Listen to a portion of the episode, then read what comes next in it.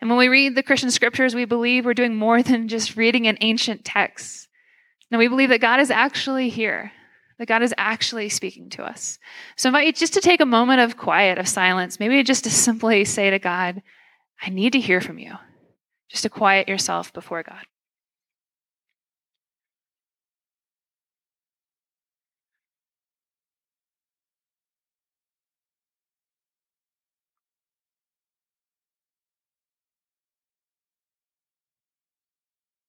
Isaiah chapter 7.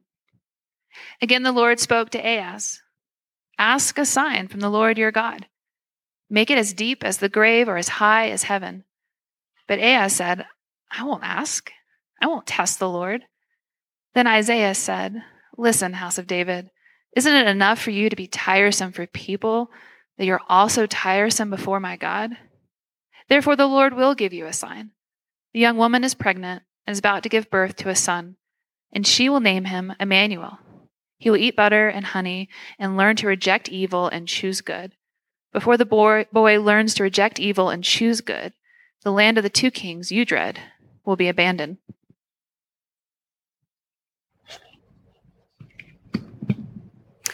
Uh, our second reading comes from Matthew chapter 1, verses 18 through 25. This is how the birth of Jesus Christ took place. When Mary, his mother, was engaged to Joseph, before they were married, she became pregnant by the Holy Spirit. Joseph, her husband, was a righteous man because he didn't want to humiliate her. He decided to call off their engagement quietly.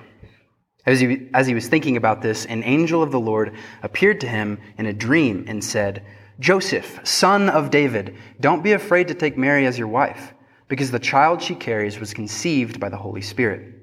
She will give birth to a son, and you will call him Jesus, because he will save his people from their sins.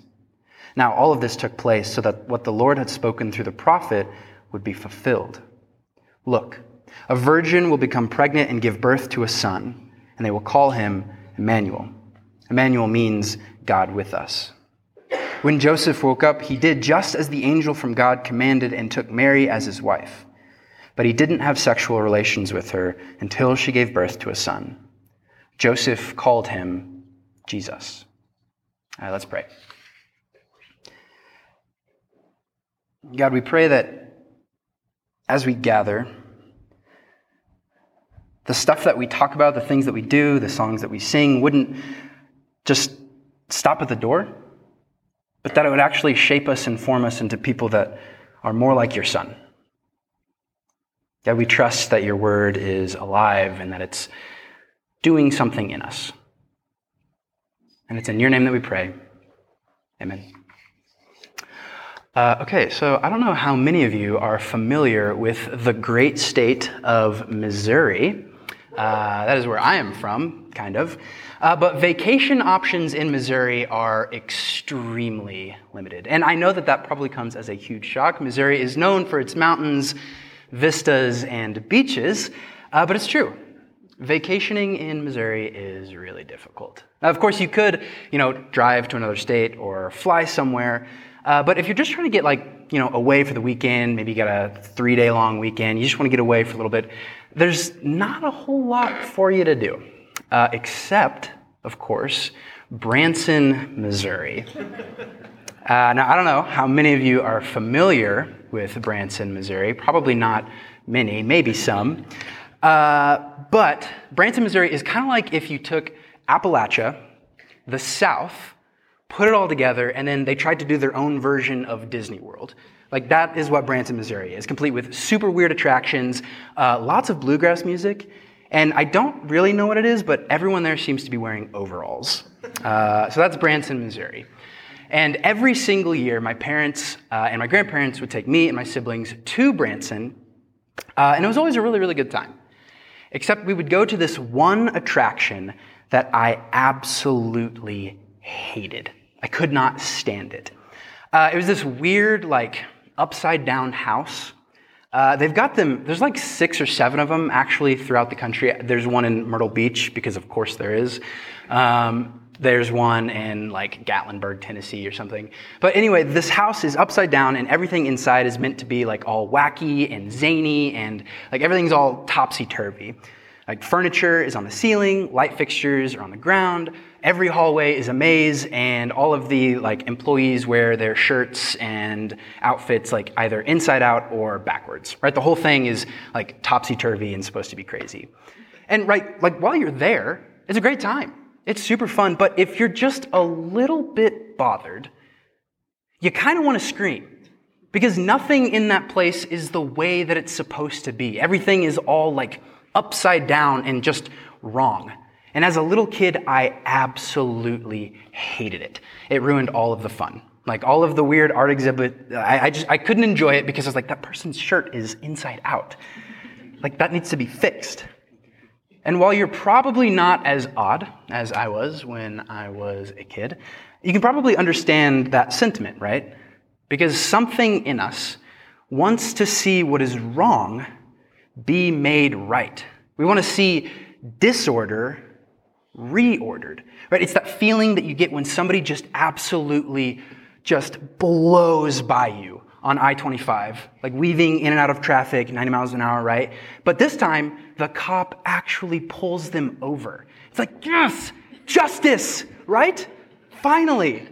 Like, that is such an amazing feeling because there is something inside of us that wants to see what is wrong be made right.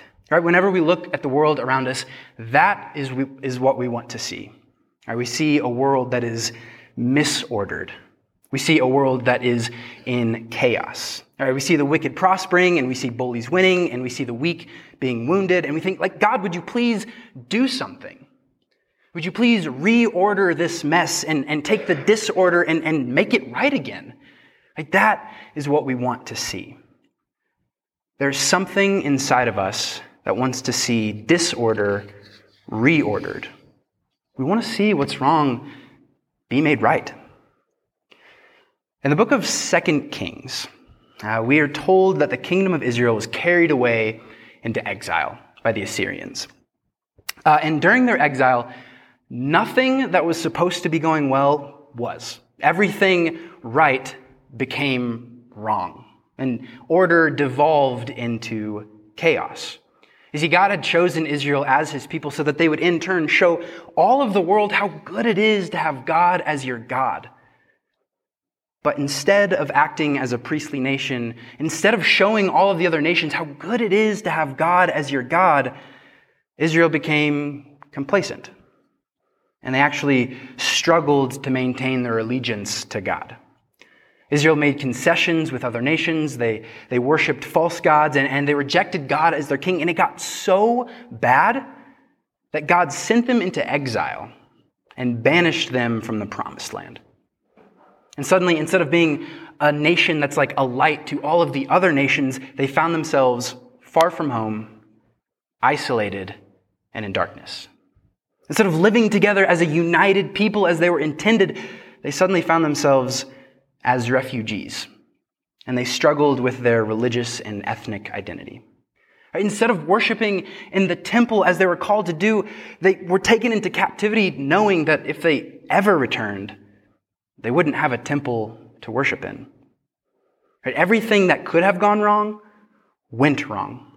And their whole world fell into disorder.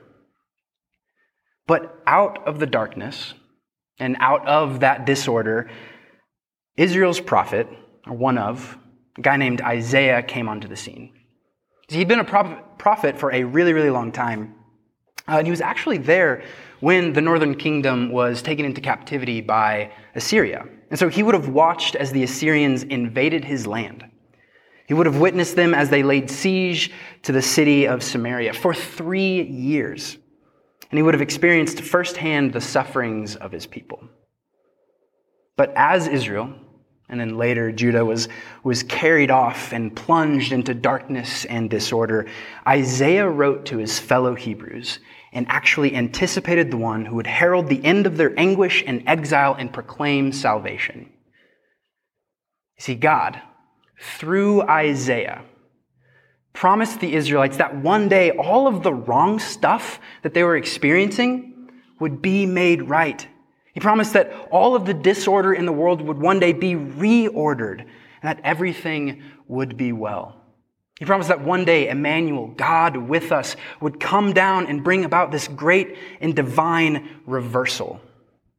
He promised that unjust power systems would be reordered and that the mighty would be brought low, and that the lowly would be exalted.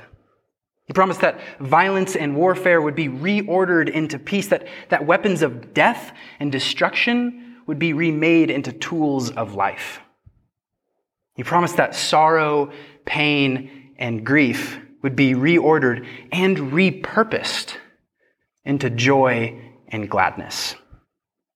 And as Isaiah wrote out all of these incredible promises to, uh, to Israel from God, he also wrote down in the passage that Katie just read for us signs for the people of Israel to look out for as they anticipated the one who would come to fulfill all of these promises.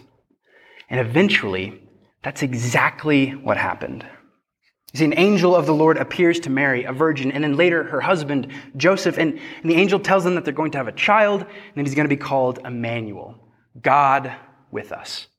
And nine months later, Mary gives birth, and they name the child Jesus.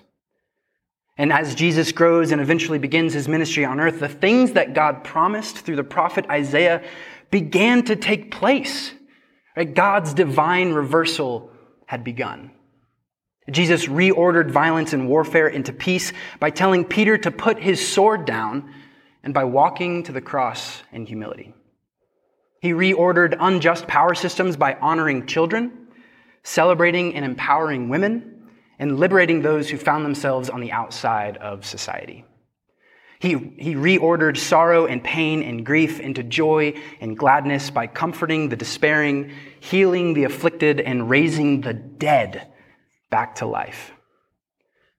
And with his death and resurrection, Christ initiated the ultimate reordering of the world's disorder by defeating the powers of sin and death and by inaugurating the kingdom of God here on earth. God kept his promise to Isaiah and to the Israelites. And he kept his promise in Christ. God kept his promise in Christ. Right? And that is why we gather. That is why we come here every Sunday at 5 p.m. and enjoy each other's company, take communion, and sing songs. Because in Christ, God has kept his promises and has begun reordering the disorder around us.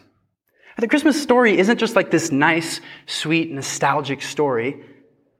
The Christmas story is, is this great and divine reversal where wrongs are made right and disorder is reordered.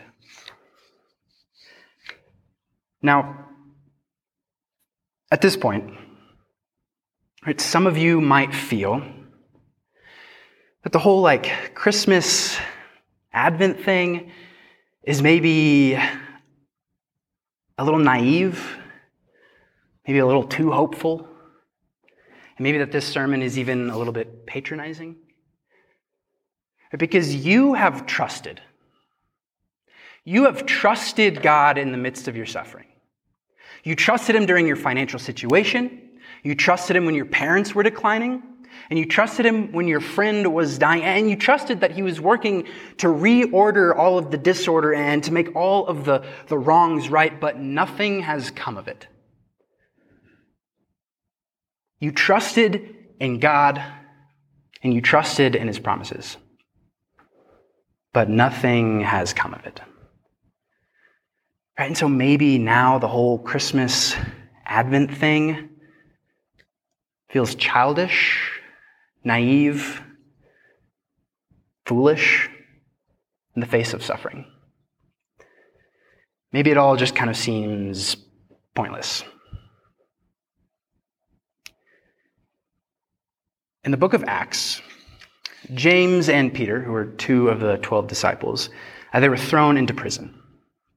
After some time, Peter is miraculously released from prison by an angel. Right? What was wrong was made right. Disorder was reordered. But James was not released from prison. And James was murdered. And Peter got to live.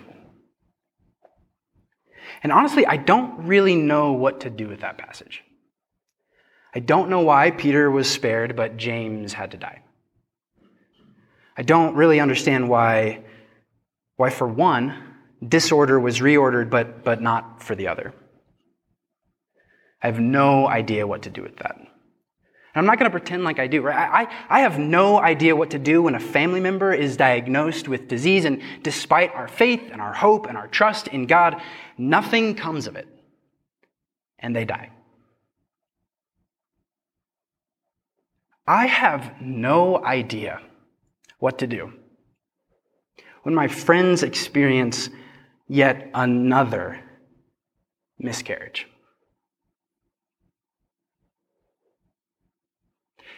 Despite having trusted God to make all of the wrong stuff right, I have no idea what to do when, when we can't get out from underneath our financial struggle and nothing that we've done is working and God seems to be absent and He's not making any of the wrong stuff right. I have no idea what to do or say or think or feel when order devolves into disorder, into chaos, into grief, into death. And, you know, some people would probably say, oh, well, God's ways are beyond our ways. You know, God's bigger than us and we'll never be able to understand him. And, and, you know, he works in his own time. And yes, like that's true. That's absolutely true. God, God is beyond us and, and his ways are not our ways. And, and yes, he does work in his own time. But man, I have found that that does not bring much consolation in the midst of suffering. I don't know why disorder is reordered for some, but not for others. But I do know this God keeps his promises in Christ.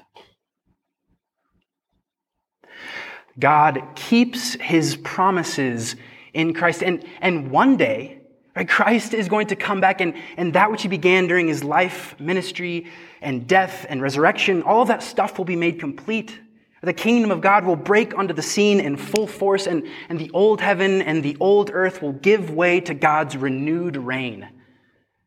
And, and not only that, but, but we'll live together with God just like we did in the garden. God keeps his promises in Christ. And one day, the disorder of the world will be completely reordered into a new creation. You see, we have in many ways found ourselves in a disordered darkness similar to that of Israel's exile. Everything that could go wrong has gone wrong. Our whole world is in a state of disorder and chaos. And nothing, it seems, is going the way that it's supposed to go.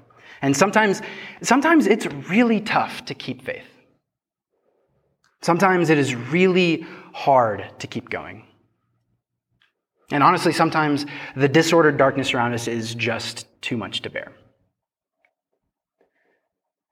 But God keeps his promises in Christ. And in the disordered darkness around us, there are yet signs of Christ's renewal. And if we look closely, we can see them. See, God keeps his promises in Christ. And in the disordered darkness around us, there are yet signs of Christ's renewal. And if we look closely, we can see them. So actually here at Nova, we've, we've actually identified five signs of Christ's renewal that, that we believe encapsulate God's heart and desire for creation. The first is community. There is an epidemic of loneliness around us. But Jesus calls people out of isolation and into the family of God, the church. The second is beauty. Each of us are drawn to beauty, and Jesus, who is the beautiful one, is the source of all beauty. Thus, wherever beauty is found, Christ is at work. And then justice. We look around and we see so much that is wrong in the world, but through Christ, God is reordering things. Wholeness. In our brokenness and woundedness, Christ is restoring wholeness.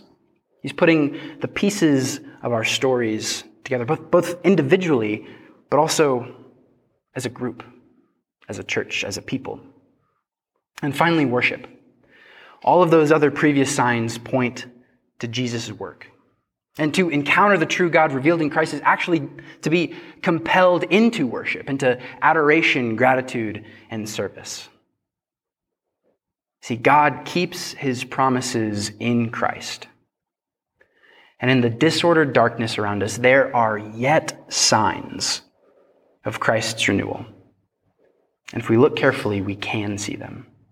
And one day these signs will be fulfilled in Christ, and all things will be made new. Let's pray.